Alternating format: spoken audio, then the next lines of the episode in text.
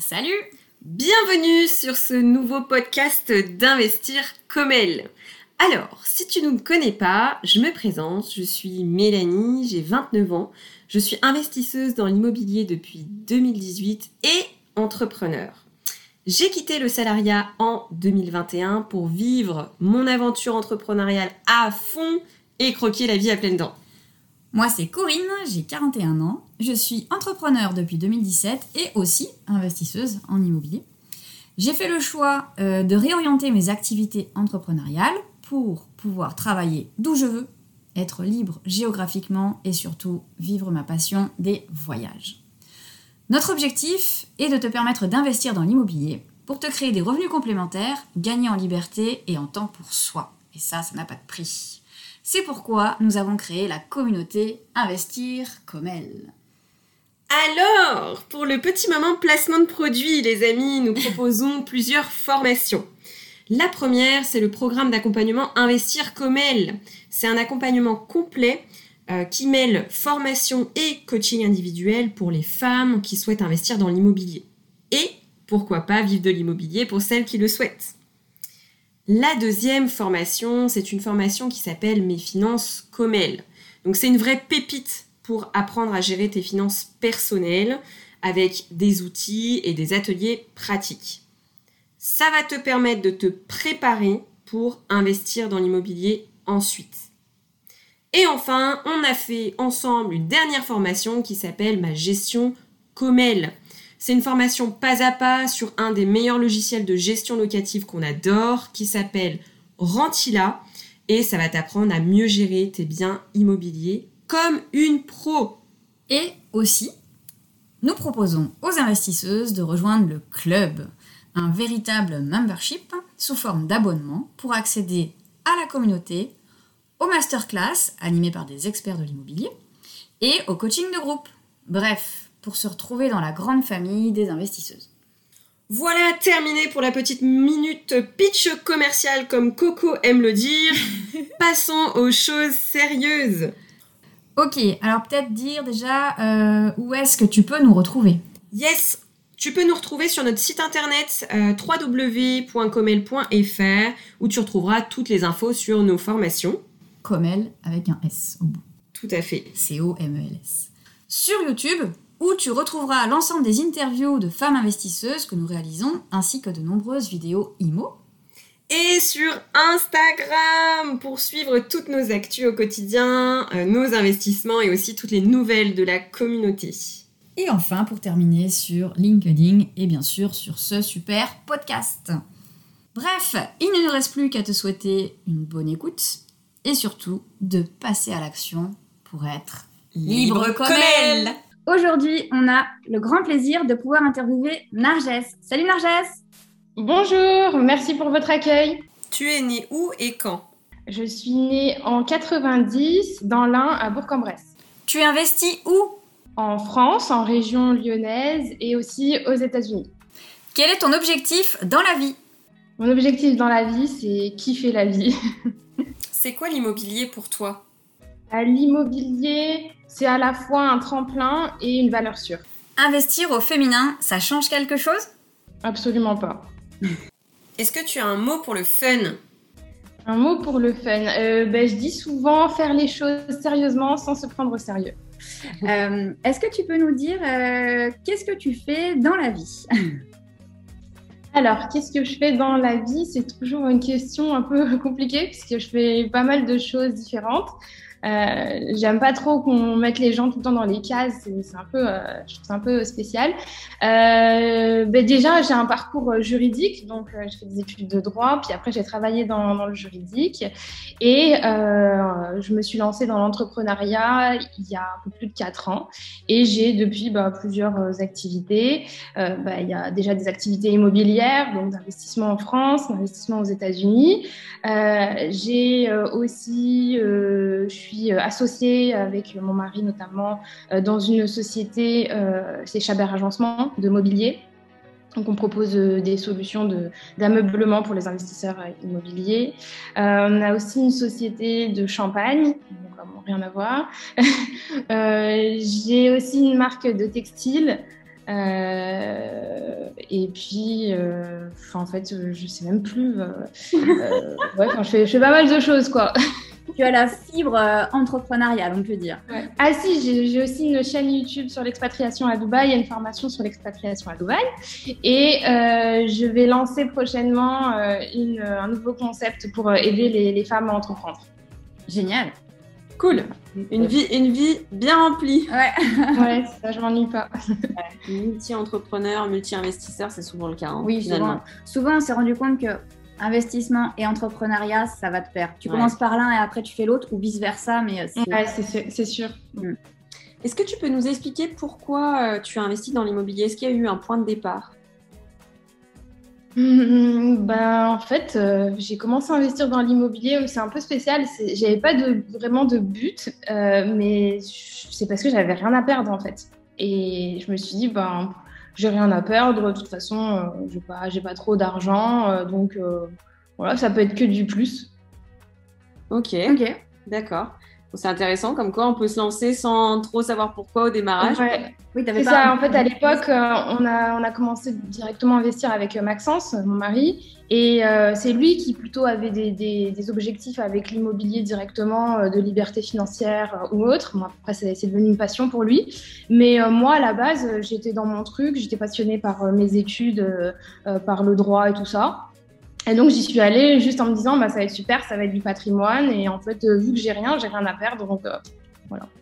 Oui, puis au départ, du coup, toi, tu étais, étais salarié en fait. Quand tu dis que tu n'avais pas. Euh, ben, J'étais même étudiante au début. Étudiante, ouais. Donc, tu n'avais pas effectivement ce besoin d'indépendance, comme tu dis, peut-être euh, ton, ton, mari avait de son côté. Ouais, c'est vrai que c'est venu après. Euh, j'ai vu le potentiel de l'immobilier et voilà, après, j'ai eu d'autres objectifs avec le temps grâce, euh, grâce à l'immobilier, notamment utiliser l'immobilier, comme je le disais avant, comme tremplin pour pouvoir se dégager un cash flow qui remplace le salaire et après devenir libre et entreprendre. Mmh, D'accord, c'est intéressant. Ok. Est-ce que tu peux nous expliquer au démarrage de l'aventure, euh, donc toi tu es lyonnaise, hein, c'est ça d'origine euh, Comment tu as ciblé en fait les, secteurs où tu as investi? Est-ce que tu as investi autour de chez toi ou pas du tout? Comment ça s'est passé? Ouais, alors euh, à la base, je suis de l'Ain, euh, de Bourg-en-Bresse, et je suis allée sur Lyon pour faire mes études. Euh, et donc, on, avec Maxence, on a ciblé Lyon tout naturellement parce que c'était proche de nous. en plus, au début, ben, on faisait les travaux aussi, on faisait un peu tout. Donc, la proximité, c'était c'était quand même c'était quand même pas mal. Et en plus, on connaissait le secteur puisqu'on y était. donc voilà. Ok, donc plutôt favorable à un investissement à proximité pour pouvoir le. Oui, et c'était pas la même époque non plus, euh, parce que du coup, à l'époque, il n'y avait pas encore euh, grand-chose, c'était pas démocratisé de pouvoir euh, investir loin, il n'y avait pas grand-chose sur YouTube, il n'y avait pas beaucoup de formations, donc investir loin, c'était c'était quasi impossible sans, sans contact. Mhm. Ok. selon toi, est-ce qu'il est plus difficile d'investir quand on est une femme? Et si oui, pourquoi? Non, non, pas du tout. Au contraire, je pense qu'il y a peu de femmes euh, qui investissent. Donc, euh, quand il y a une femme, ça surprend. Euh, et puis, on... je, pense qu'on a plus tendance à faire confiance à une femme hein, aussi. ne serait-ce que bah, quand on va choisir un profil féminin en tant que locataire, il n'y a pas longtemps, il y a un client qui nous disait ça, bah, moi je choisis des femmes pour mes colocs parce qu'elles sont plus soigneuses, etc. Mais on ne se méfie pas d'une femme, même quand on arrive, qu'il y a un agent IMO, euh, en général, euh, peut-être à tort, hein, je ne sais pas, mais on ne se méfie pas d'une femme. Et euh, ouais, non, je, au contraire, je pense que c'est même un, point positif. En plus, une femme, en général, elle est plus. c'est des généralités. Hein. Une femme a, tendance à être plus organisée, multitâche, etc. Donc, en général, les dossiers bancaires, c'est assez carré. C'est. Voilà, c'est. Au contraire, je trouve que c'est un point positif d'être une femme dans l'immobilier. Ok, ça marche. oui, c'est souvent ce qu'on nous dit. Hein. Ouais. Euh, alors, est-ce que euh, tu peux nous expliquer aujourd'hui quelle est ta situation familiale? Euh, Est-ce que quand tu investis, tu investis en couple? Est-ce que tu as des enfants? Quelle est ta situation? Oui, on est marié avec mon conjoint Maxence et on investit en couple. Alors avant, on était, on s'était paxé justement pour pouvoir investir ensemble plus facilement, de manière plus cadré. Euh, mais sinon, on a toujours investi euh, ensemble. donc voilà ma situation familiale. Mariée sans enfant.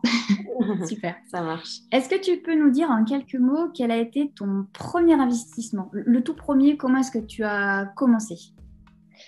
Ah ouais, le premier investissement, c'était un appartement. Euh, on a pas mal euh, fait des travaux dedans nous-mêmes. On a tout cassé euh, et on, on, a vécu un petit peu dedans et on a fait un achat-revente. Et c'était vraiment pourri. J'avais envie de pleurer quand on est, quand on est arrivé dedans la première fois. vraiment, je me projetais pas. C'était, c'était vraiment pourri. et tu as fait des travaux en vivant dedans? On les a fait un petit peu avant en fait. On était avec Maxence dans mon logement étudiant et euh, on faisait les travaux euh, en parallèle et après on emménageait dedans et on l'a revendu. Et, vous aviez fait les travaux vous-même du coup? On a une grosse partie nous-mêmes. À l'époque, euh, c'est vrai qu'on n'avait pas encore beaucoup de contacts et puis pas beaucoup d'argent et ouais, puis on n'avait pas encore ce mindset de, de déléguer, donc on a fait pas mal de choses nous-mêmes. Ouais, mais c'est intéressant parce que du coup, ça vous a permis de démarrer cette, euh, cet aller-retour finalement, en plus en RP, en résidence principale, donc euh, euh, avec une petite exonération d'impôt sur les plus-values au passage. c'est intéressant, quoi. Mm, mm, mm. Ouais, sûr. Et puis Maxence, c'était dans le bâtiment, donc il s'y connaissait quand même un petit peu. Ouais. Ça aide aussi. Ok. Est-ce que, donc, par la suite, tu peux nous expliquer quel type d'investissement tu as fait Est-ce que tu es resté sur sur un studio comme tu as commencé en petit appartement euh, Non, après, on est allé sur de la location courte durée. Et à l'époque, ça se faisait pas beaucoup euh, sur Lyon. Euh, quand on allait à l'urbanisme, on faisait des demandes de changement de destination et tout. Enfin, on était des, enfin, ils savaient pas de quoi on parlait. Et on, a fait partie des premiers à faire de la courte durée au Vieux-Lyon. Et, et, oui, on a fait des bonnes affaires à l'époque. Ça se, ça se faisait pas trop donc euh, c'était sympa. parce qu'il faut, faut, expliquer qu'à Lyon maintenant, il y a une réglementation qui s'est beaucoup. Ouais, maintenant c'est compliqué. Il y a un périmètre de compensation, enfin il y a différentes choses qui, euh, qui rendent beaucoup plus complexe le fait de faire de l'exploitation en courte durée, mm. mais qui a peut-être une petite dizaine d'années en arrière, quand c'était les, débuts, c'était beaucoup plus, euh, simple. Effectivement, même au niveau de l'urbanisme. Ouais, non, mais c'est sûr. Hein. Et puis, il y avait des biens, personne ne les voulait. Euh, dans le Vieux-Lyon, on avait des super euh, appartes dans des immeubles Renaissance. Et juste parce qu'il y avait euh, des cours qui étaient un peu à l'abandon avec des pigeons qui caguaient partout, il n'y a personne qui voulait les biens, personne ne les visitait. Et tu avais des, des, pépites à faire à, l'époque. Hein. ok. Et j'ai entendu tout à l'heure, tu disais on a investi aussi à l'étranger. Est-ce que c'est de l'immobilier que tu fais ou est-ce que c'est euh, autre chose? Qu'est-ce que tu fais à, l'étranger? Enfin, si tu veux nous en parler. Oui, mmh. Ouais, bah, plusieurs choses. On a investi dans plusieurs choses à, l'étranger, que ce soit bah, euh, dans des sociétés, que ce soit dans euh, des ATM et sinon après de l'immobilier aussi. On achète de l'immobilier aux États-Unis. Ok, c'est intéressant parce qu'on n'a jamais eu personne qui qui investit à l'étranger, il ne me semble pas. Donc, Si, mais en Europe. Il y avait Alison au Portugal. Ah oui. Alors, j'ai une question par rapport à ça. Euh, tu sais, en France, on a ce levier qui est intéressant, le levier bancaire, hein, qui permet de mhm. finalement euh, d'acheter avec de l'argent que tu n'as pas. Euh, mais est-ce qu'à l'étranger, c'est le cas ou est-ce que c'est quand même, il faut quand même un, peu plus de cash pour, passer à l'action? Bah, ça dépend vraiment des destinations. même aux États-Unis, ça va dépendre des États. Donc, euh, c'est compliqué de répondre à la question, mais de manière générale, il faut quand même euh, de l'apport aux États-Unis ou quand on est à l'étranger, tout simplement parce que s'il y a un problème, ils ne peuvent pas euh, venir rechercher, essayer de recouvrer l'argent à l'étranger. Donc, ils essayent toujours de se sécuriser, au moins déjà avec la valeur du bien et avec un minimum d'apport. Donc, aller investir à l'étranger, à mon avis, c'est dans un second temps, quand on commence à être capé en France, ça peut être intéressant d'aller chercher d'autres sources d'investissement euh, ailleurs. Euh, et puis, c'est des marchés complètement différents. Par exemple, aux États-Unis, euh, oui, il faut de, faut de l'apport la plupart du temps, mais après, on a des super rentabilités, des choses qu'on trouve plus difficilement en France. Tu as un super système, tu peux te faire refinancer. Enfin, les banques, ça n'a vraiment rien à voir avec, avec le système français. Donc, ça peut venir compléter pour un investisseur voilà, sur ces projets d'investissement euh, lorsqu'ils commencent à être un peu bloqués en France. Mais la France reste quand même, quand on est français, un, super endroit pour investir lorsqu'on qu'on débute et qu'on n'a rien. Il y a quand même euh, des opportunités incroyables. On peut commencer euh, à emprunter 110%. Enfin voilà, c'est extraordinaire pour débuter. Je crois que c'est un des rares pays quand même où tu peux investir sans apport. Alors un petit peu moins là maintenant, 2021, depuis début d'année, où ils ont un petit peu quand même euh, resserré les vannes, mais euh, tu vas dans plein d'autres pays où ils demandent au moins 10%, 20%, 30% d'apport. C'est vrai que le, 10% ou même le 130%, quand tu fais achat, frais de notaire et travaux, tu fais tout financer par la banque. Mm. Euh, c'est quand même un, super levier mm. qu'on a en France. Ouais.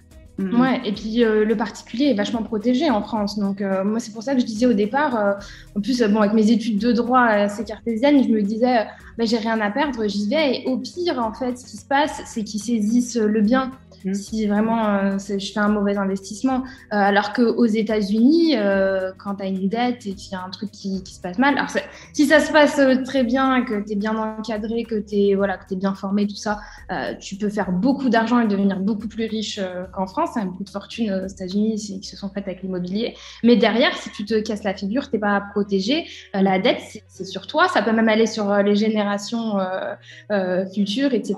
Donc, alors qu'en France, bah, même si c'est insolvable, bon, le juge il efface la dette ou, ou autre et voilà, on peut pas venir chercher sur ton, patri, enfin, sur ton patrimoine personnel, c'est plus compliqué. Et euh, c'est aussi pour ça qu'après, au bout d'un moment, on est capé, parce que la banque, elle va voir ton endettement personnel. Hmm. Et là, d'où l'intérêt là à aller investir après euh, aux États-Unis. C'est deux systèmes euh, complètement différents. Il faut prendre le bon de, de chaque, de, chaque système. Après, dans d'autres pays, euh, il y en a qui investissent dans plein d'autres pays, Thaïlande, tout ça. Euh, c'est des spécificités locales aussi. Parfois, tu peux pas, euh, en, tant que particulier, acheter, être détenteur à 100%. il faut qu'il y ait un, un, local. Des fois, oui, voilà, il y a plein de, spécificités. C'est un petit peu compliqué. Après, il faut, faire du cas par cas, mais mm. investir à l'étranger, ça peut être une bonne chose. Ok, mais plutôt dans un second temps. Ouais, pour, diversifier, quoi. Mm. Ouais. ouais. Ok. Ouais, à mon avis, oui. Vas-y. euh, Narges, qu'est-ce que tu détestes, on va dire, dans l'immobilier? Truc le, vraiment que tu détestes je déteste rien parce que de toute façon quand j'aime pas faire un truc je le laisse à quelqu'un d'autre tu délègues. Mais euh, non après ce qui est un peu embêtant en France ben, c'est aussi la différence avec les États-Unis c'est que ça va pas assez vite. Euh, tout ce qui est administratif euh, les notaires c'est long c'est très très long. Ça c'est quand tu veux aller vite que tu as des objectifs et tout ça c'est un petit peu embêtant. Ouais. Et, au, et au contraire qu'est-ce que tu adores dans l'immobilier? Qu'est-ce que j'adore Moi, j'aime bien la déco. D'accord, ok. C'était toi qui gérais la, partie déco, du coup euh... Ouais, au début, euh, chez Chabert Agencement, c'était moi qui gérais euh, la partie déco. Maintenant, j'ai délégué à des décorateurs, mais au départ, je faisais ça et ça me, ça me plaisait bien, c'était chouette. Ok, top. top. Alors, on dit que l'immobilier n'est pas de tout repos. Est-ce que tu aurais une anecdote qui correspond à cette phrase à nous partager? Hum, oh, Il y en a plein, mais euh, une anecdote euh, d'un truc qui a été un peu difficile. Alors, qu'est-ce qui me vient en tête? Si, ben, à un moment, on s'était positionné sur un bien et justement, la longueur, ça arrivait en été et avec le compromis, tout ça. Et en fait, les banques étaient en vacances. Euh, et euh, tout a traîné, traîné, traîné. Et en fait, on a, eu, on a mis du temps à avoir notre prêt. On a dépassé euh, les délais. Et du coup, entre-temps, le propriétaire avait trouvé une meilleure offre et il voulait faire annuler la vente. Euh, et euh, sauf que euh, lui s'y est mal pris aussi, donc il n'a pas dénoncé le compromis dans les délais, parce que c'est quand même un contrat, donc tu as des choses à respecter, des délais, etc. Et au final, on n'a pas lâché l'affaire, on a dû prendre un huissier pour lui signifier, enfin le forcer à venir signer. et finalement, bah, il est venu signer, mais on a eu des sueurs froides. Et euh, voilà. Après, euh, dans l'IMO, des fois, il faut, savoir lâcher. Hein. euh, faut se dire, bah, c'était pas fait pour moi, c'est le destin, il faut lâcher. Mais parfois, il faut pas lâcher quand c'est une bonne affaire et que on sait qu'on est, voilà, on est dans nos, dans, nos droits, et etc. Il faut pas lâcher. Et ça peut être compliqué. Il y a toujours des histoires. Ok. Je me souviens, Max m'avait parlé de ça. Ah ouais Ah ouais, ouais, il m'avait raconté, il m'avait dit. Euh, vous aviez mis la pression et le... vous aviez un bon notaire d'ailleurs. Si je... Ouais, ouais, ouais, mais c'était chaud parce qu'en plus, euh, il voulait pas lâcher. On avait eu la date, la première date de signature, il n'est pas venu du tout, le propriétaire. Donc on a dû tout réorganiser, signifier, envoyer l'huissier. Ça lui a pas fait grand chose, il n'est pas allé. Et euh, en fait, euh, ça, il y avait sa maman avec lui euh, en indivision, je sais pas quoi, parce que c'était le bien du papa qui était décédé. Et on, avait signifié l'huissier à, à, la petite mamie. C'est pas très très drôle de faire ça, mais du coup, comme la petite mamie, elle a eu peur en voyant l'huissier arriver, bah, ça fait bouger les choses. Voilà, faut en arriver à des faire des choses, franchement. Euh, ouais. ouais. C'est pas marrant. Bah, faire appel à Non, c'est pas marrant. Toujours. Euh, le mot huissier, il est. Euh, ouais, ouais. mais c'est ça. Mais voilà, des fois, tu as des situations un peu stressantes. Voilà, c'est l'immobilier, c'est pas toujours, c'est pas toujours rose. Mm. Ok. Est-ce que tu as des mentors, des personnes qui t'ont inspiré dans l'immobilier ou dans l'entrepreneuriat, parce qu'on a une communauté qui est aussi entrepreneur. Si tu veux nous partager ça. Euh, oui, alors dans l'entrepreneuriat, il y en a plein. Dans l'immobilier, euh, dans l'immobilier, je dirais, euh, j'aime bien Grant Elena Cardone. après, c'est de l'immobilier à l'américaine. Hein. On aime ou on n'aime pas. Il y a des trucs que j'aime pas forcément, mais des trucs qui sont, qui sont pas mal. après, dans l'entrepreneuriat, il y en a plein. Je m'inspire au quotidien d'histoires. J'écoute des podcasts des réussites comme des échecs. Il y a, plein d'histoires euh, fascinantes. Après, j'ai pas un mentor euh, qui ressort. D'accord. plus des inspirations un peu de partout. Ok. Ok, ça marche. pour conclure, si tu rencontrais quelqu'un qui n'a jamais investi aujourd'hui, qui est débutante, qui, démarre, quel serait pour toi le, le conseil en or que tu lui donnerais? Alors, le conseil en or que je donnerais, euh, que la personne soit passionnée par l'immobilier ou pas du tout, euh, peu importe. Euh, aujourd'hui, on a plein d'outils. Donc, si elle veut se lancer, qu'elle y aille. Comme je disais avant, on est quand même dans le système français, on est assez protégé, il y a peu de risques et de se former. Aujourd'hui, c'est possible. Il y a plein de gens qui font des, de très bonnes choses. Donc, il euh, faut se former. Et puis, bien s'entourer aussi. Donc, euh, ne pas hésiter, euh, même si c'est un peu plus compliqué depuis la situation sanitaire, mais faire des rencontres, rencontrer des personnes, rejoindre des groupes, des clubs comme, mm. comme le vôtre et, et bien s'entourer et, puis y aller, hein, tout simplement. Ok, bah, merci. Se lancer, se former, s'entourer. Ouais. C'est. ouais s'entourer. Moi, tu vois, j'ai commencé par s'entourer, tu vois. Mhm. C'est vraiment comme ça que ça a commencé. En fait, c'est la, rencontre avec des, vraies personnes, des vrais, mhm. des, vrais profils qui sont passés à l'action. Et c'est ça qui, te, qui, moi, en tout cas, m'a donné l'énergie, tu vois. Je me suis dit, waouh, c'est possible, il l'a fait. Alors, moi aussi, je vais pas pareil, tu vois. c'est sûr. Donc, euh, bon, bah, merci à toi pour, euh, pour ce moment de partage. Merci beaucoup. Merci à vous, avec plaisir. Et puis je te dis euh, à très vite du coup dans une prochaine vidéo. à très vite. Merci. Au revoir.